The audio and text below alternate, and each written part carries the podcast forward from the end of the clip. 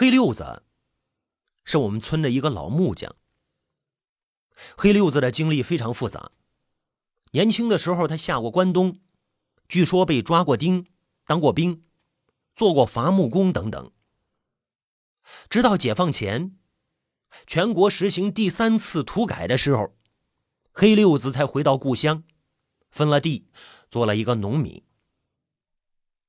这黑六子因为种种原因呢，一直没能讨上好女人，啊，不是好女人，坏女人也没讨上过。日子过得虽然不算拮据，却也有些狼狈。在农村呀，打光棍的人再有本事，也是过不了好日子的，还总是受人歧视。所以呢，村里人都瞧不起黑六子。经常把他当做耍笑，甚至是侮辱的对象。没老婆吗？但是在我漫长的生长岁月里，在鲁西北那个小村子里，听黑六子拉呱，一度是我和其他几个玩伴最快乐的事。虽然家长们都不允许我们跟黑六子玩，但是我们有很多办法呢，躲过家长的监督。悄悄地溜进黑六子散发着臭脚丫子味的黑屋子里，听他拉各种稀奇古怪的瓜。哎，下面呢都是黑六子给我们讲的关于他自己的故事。哎，我在关外的时候啊，结交了一个朋友，他叫丰收。朋友老家是武城的，武城虽然离我们这儿一百多里地，但是我们在关外遇上。是吧？那就是很亲近的老乡关系了。哎，老乡，我回老家那年，丰收也返回了武城，听说在武城混得不错。一九七九年的冬天，丰收揽了一个大活，给武城县电业局做办公家具，就邀我一块去干。这一年呢，土地刚刚承包到户，冬天也闲着没事儿。接到信的第二天一大早，我就收拾了铺盖卷就坐公共汽车先到了德州，倒了一班车，下半晌的时候就到了武城了。丰收用一辆脚踏三轮车直接把我接到了电业局。那我到的时候呢，丰收请的另一些木匠已经在电业局院子里搭起了工棚，活都在工棚里干。住工棚里折腾不开的活那就在院子里干。那个时候啊，武城县城啊还很小呢，电业局的院外就是荒郊野外了。哎，那电业局真是个有钱的单位，一天管我们三顿饭，早晨是小米稀饭咸菜，中午晚上都是用红烧肉、白菜、豆腐、粉条做成的大锅菜。雪白的馒头，一天三顿都不定量，吃多少上多少。但就一样，不管酒，啊，这个也好办。丰收从武城酒厂打来满满一大塑料桶古贝春元烧，足有二十斤。丰收就规定啊，中午每人只能喝一茶碗，晚上收了工随便喝。丰收找的木匠呢？除了我之外，都是武城当地的。晚上收了工呢，吃饱喝足之后，都回家了，那就剩下我一个人，就在工棚角落里一个用木板子临时搭起来的床上睡觉。丰收这次揽的真是个不小的生意，电业局所有的办公桌椅、文件橱柜、会议桌都要换，还有乡镇变电所的办公家具也全部更新。我们是一二三四九个人，一直干到腊月二十，才干到收尾。临近年关了，各家各户都有一大堆事儿，再加上电业局的局长上外地开会还没回来，他签不了字呢，我们就领不到钱。丰收就让其他人先回家，留下我自个儿，一边收拾着剩下的一点尾活。一边等着局长回来，领了钱之后再回老家过年。腊月二十三这天，我干完了所有的活闲着也没事儿我就一个人呢上街溜达。我想顺便买点猪头肉下酒。自从剩下我一个人啊，电业局也不管饭了。前几天我每顿都到附近的饭馆里喝一碗面条对付肚子，可那天是小年呀，是吧？腊月二十三，小年呀，我就想自个儿喝点临近过年了，街上卖东西的很多，我就买了半斤猪头肉，半斤水煮花生米，我就提着往回走。我当时我还在想啊，一个人喝酒也太闷了，要有个伴儿该多好啊，是吧？一个人喝酒喝闷酒啊！哎，我正想着呢，忽然看见对面来一人，穿着一件黑条绒的大棉袄，戴着棉帽子和棉手套。哎，脸熟！我仔细一看，嘿，真是个熟人，是魏寨子的魏老贵。我们曾经在一块啊修过大堤。在一个帐篷里吃住了两个多月，后来呀，还互相到家里拜访过呢。我就有些兴奋，我就大声喊：“魏老贵！”魏老贵吓得哆嗦一下，还往后猛地闪了一下身子。哎呦！等他看清楚是我，上来就给我一拳。他就说：“呀，啊，黑六子，你跑这儿干嘛呀？”我就说：“呀，我帮朋友干了点木匠活哎，你这是来干嘛呀？”魏老贵就说：“我是来贩葱的，我有个亲戚给我捎信说，今年这里的葱收大发了。西贱多少钱呀？”魏老贵褪下厚厚的黑皮棉手套，伸出一个手指头，一分，你信不信？哎呦，那可真是够贱的！咱们那里的集上要一毛钱两斤呢，可得多贩点机会。魏老贵呢就说：“啊，我是赶驴车来的，已经收了一车了，准备明儿一早就回去。那行，来来来来来来，我当即呢就拽着魏老贵来到电业局的工棚里，我们就着猪头肉和花生米，喝着丰收留给我们的元烧酒，拉了半个晚上，我们就谈起在一块修堤时那个累呀，还有一些趣事儿，都乐的是哈哈大笑。干活的人心里边都简单。”说点什么都好笑，结果呢，把门岗上的老头给引来了，好一顿熊啊！我们只好压低了嗓音，我们说笑。后来我喝的有点多了，不小心把烟头，哎呀，烟头戳他棉袄上了。等闻到糊味的时候，才发现把他的棉袄袖子烧了个小洞。哎呦我！当时我酒就醒了一半。怎么着？那时候都穷啊。一件棉袄不一定穿多少年呢，这又是大过年的，我给人家棉袄烧个洞，我连连给他道歉呢。哎呀，这魏老贵倒是不太在乎，让我自罚了一杯酒，那也就算了。那天晚上我们喝了大概有，大概有一斤半的元烧。魏老贵什么时候走的我都不知道，不过我记得他说明天一早六点多就走。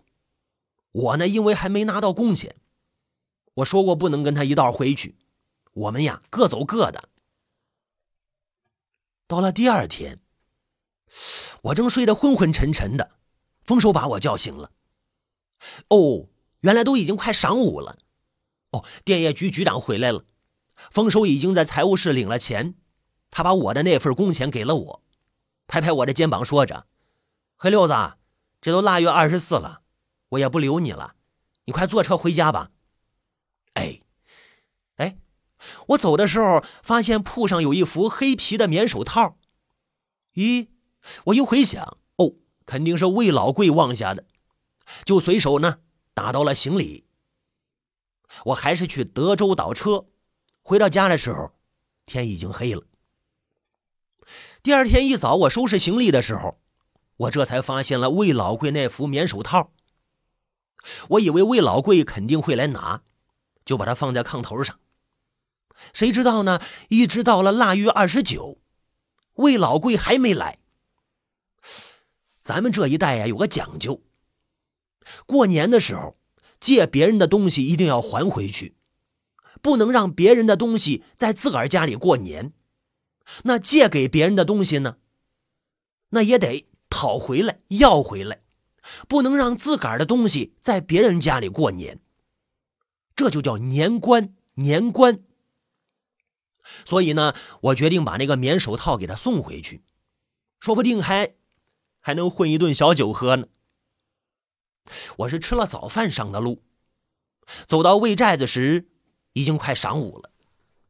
一进大门，就见魏老贵正坐在门前的椅子上晒太阳呢。魏老贵见到我就惊喜的问着：“哟，黑六子，你怎么来了？”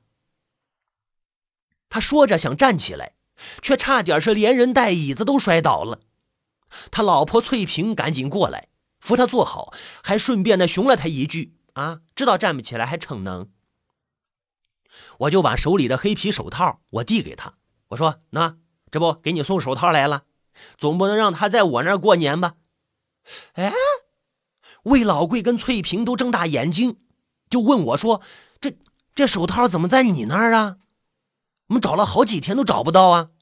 嘿嘿，我说老贵呀，你忘了前几天在武城，咱俩在电业局的工棚里喝酒的时候，你落在那儿的。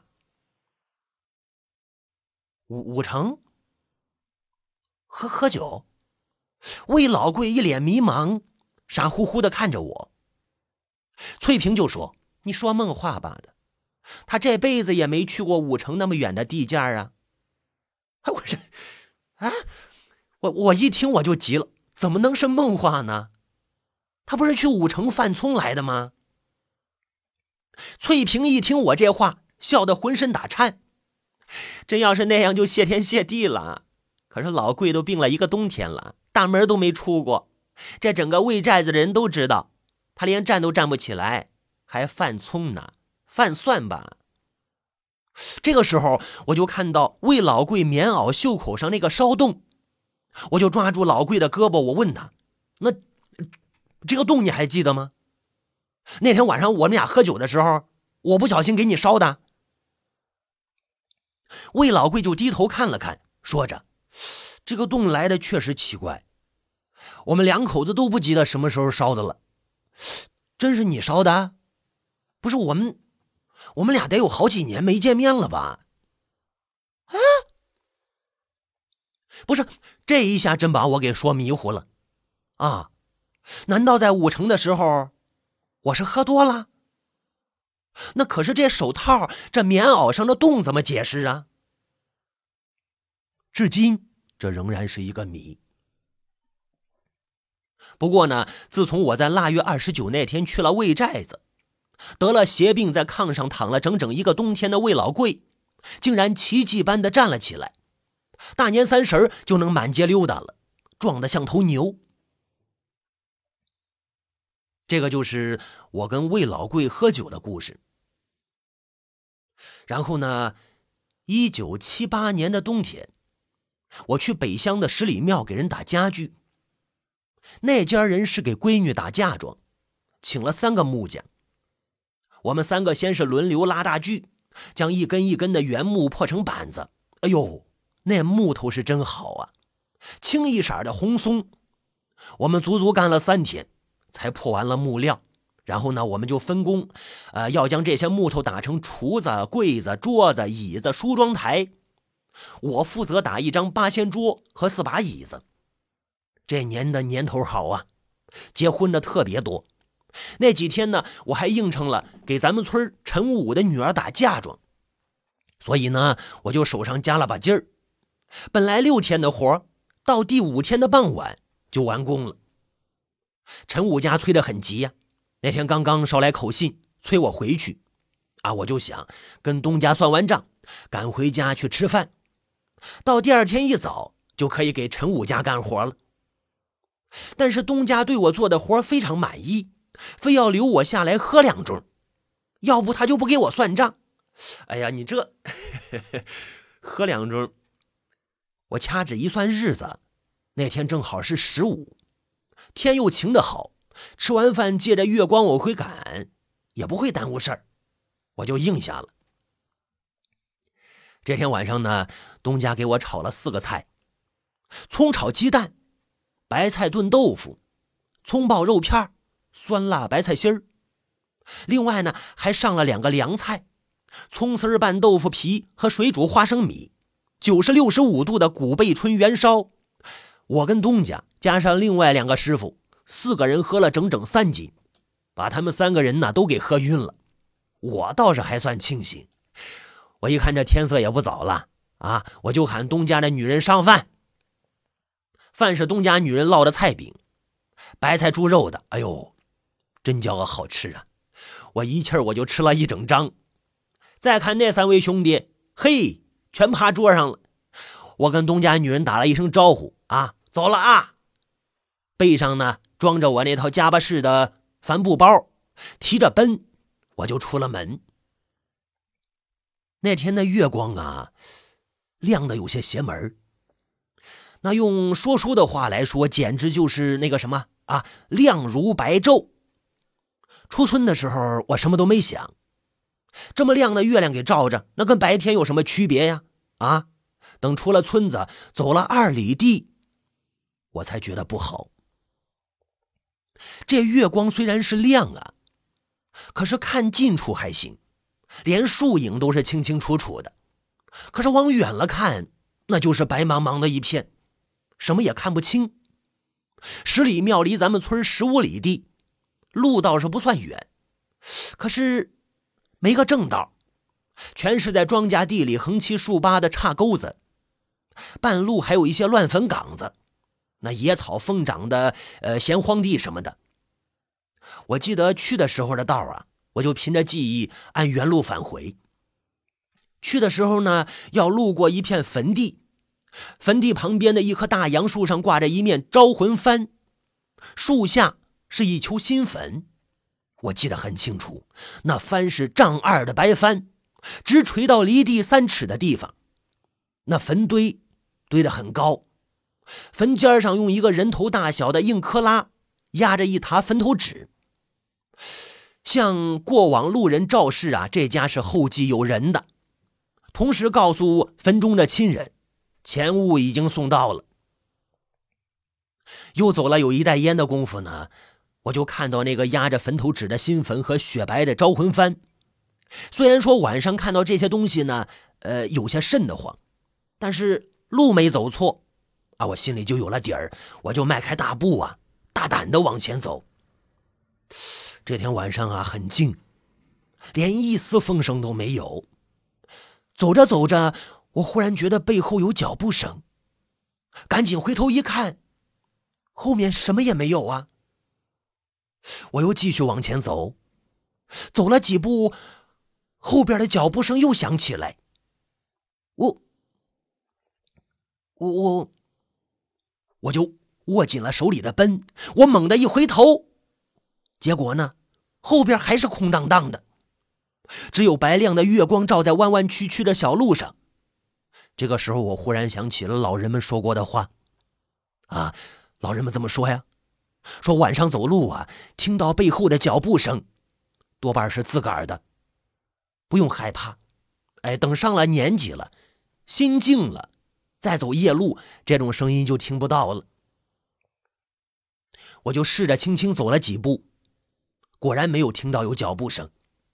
我再加快速度，背后的脚步声又传过来。这时候我就感觉背后是冰凉冰凉的，我都已经出了一身冷汗了。我明白呀，这是自个儿吓唬自个儿，但是还是有些害怕呀。我就唱起了歌啊，我给自个儿壮胆，唱歌。那天晚上我唱的什么歌来着？我呃，不行，已经记不清了。反正是越唱声音越大。第二天我发觉嗓子都哑了。唱了一会儿歌呢，我觉得应该到了马庄了。马庄你们知道，离我们村还有七里地。但是到了马庄，就有了笔直的一条土公路，直通咱村啊，没这么偏僻了。没准还能碰上个伴儿一块走呢。可是我就越走越觉得不对劲儿，怎么周围的路这么熟悉呢？后来我一下子毛骨悚然了。你猜猜看，我看到什么了？我看到那棵熟悉的大杨树，还有树上垂下的招魂幡，以及树下那丘压着坟头纸的新坟。天哪！我这怎么又转回来了？我没记得自己拐弯了呀？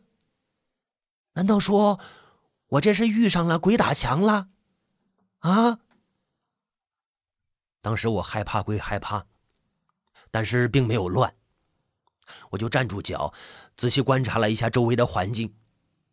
没错呀，我确实又转回来了呀。我并不相信这世上真的有什么鬼打墙，可能是我刚才光唱歌了，忘了看路了。哦。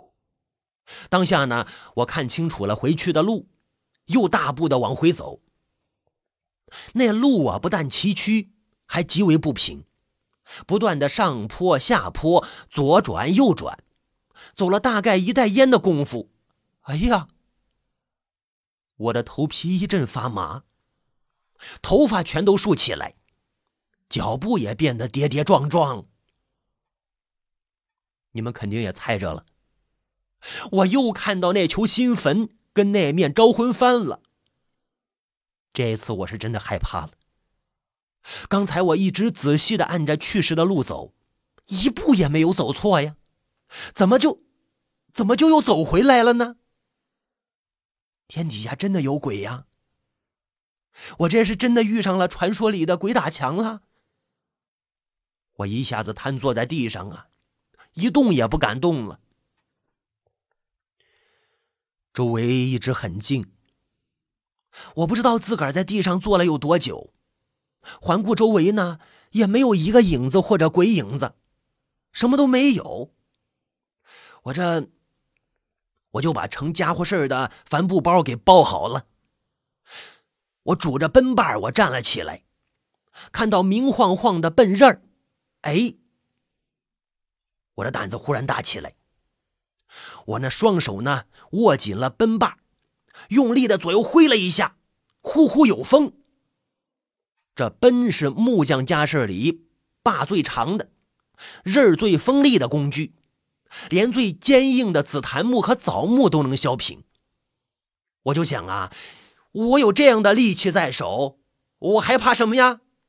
啊，不管他是人是鬼，只要敢近我的身，我我。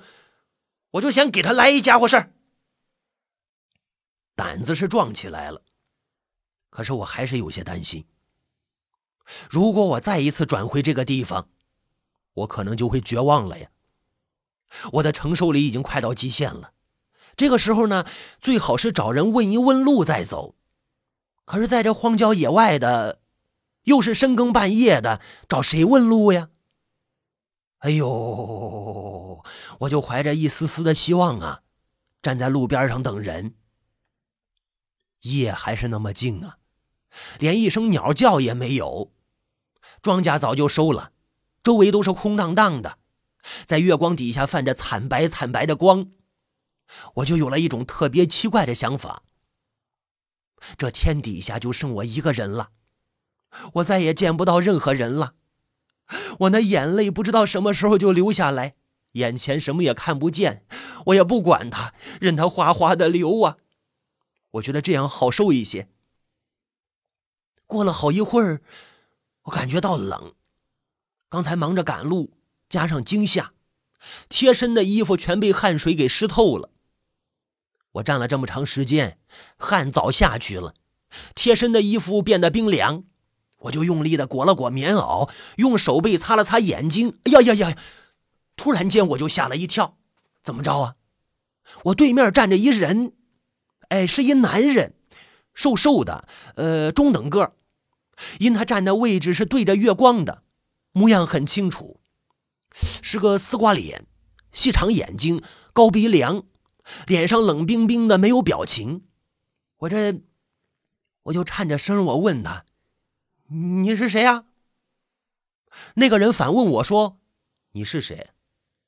我我我我赶紧说：“我是五河庄的黑六子，到十里庙打家具，回来时候迷路了。”迷路了？这么亮的天会迷路？我说我可能碰上鬼打墙了。那个人仍然是面无表情，冷冷的说道：“哪有什么鬼打墙？你是迷路了。”哎呦！哎呦！我一看遇到的是个人，顿时我就松了一口气。我就客气的问他：“我说老哥啊，你哪个村的呀？能不能给俺指指路？那人就说：“我是魏寨子的，我叫刘皮。”哎呦，我一听是魏寨子的，就更放心了。我跟那个村子很多人一块修过堤、挖过河，我顺便呢问了几个人，哎，刘皮说都认识，说的情况呢也都对路。哎呦，真是魏寨子的。我就求刘皮呢给我带带路，他态度仍然很冷淡，但是答应的却很爽快。当下里呢，他在前面走，我在后面跟着。我见刘皮光闷头走路，一句话也没有，我就知道他是个不太爱说话的人，也就不想讨他的嫌，我就一声不吭的在后面跟着。走着走着呢，我发觉他走路轻飘飘的。对，就这个刘皮，像是贴着地皮在飞，跟正常人不太一样。我的心又提起来，我就紧走几步，我就想看看他有没有影子。传说啊，鬼是没有影子的。可就在这时候呢，一大片乌云飘过来，遮住了月亮，天顿时就黑下来。我正害怕呢，前面冒出了一道光亮。马上什么也看不见了，耳边就听见刘皮说：“往前就是马庄了，一直走就到了五河村。这个你拿上，照个亮。”啊啊！我手里被塞进一个冷冰冰的东西，一端发着光亮。哦，我拿到脸前一看，是个电棒子。哦，你们不知道啥叫电棒子是吧？手电筒。我就拿着手电筒往前面照了照，可不，前面就是宽宽的大道了。我就想啊，你看这萍水相逢的，就拿人家东西，太不仁义。呃，怎么办呢？啊，我就把我的家伙事儿，我的那个奔，交到刘皮手里。我说呀，你呢拿上这个，有个什么情况也好防个身。呃，赶明儿我去还你手电筒，呃，我再捎回来啊。刘皮迟疑了一下，一把接过奔，转身头也不回的就走了。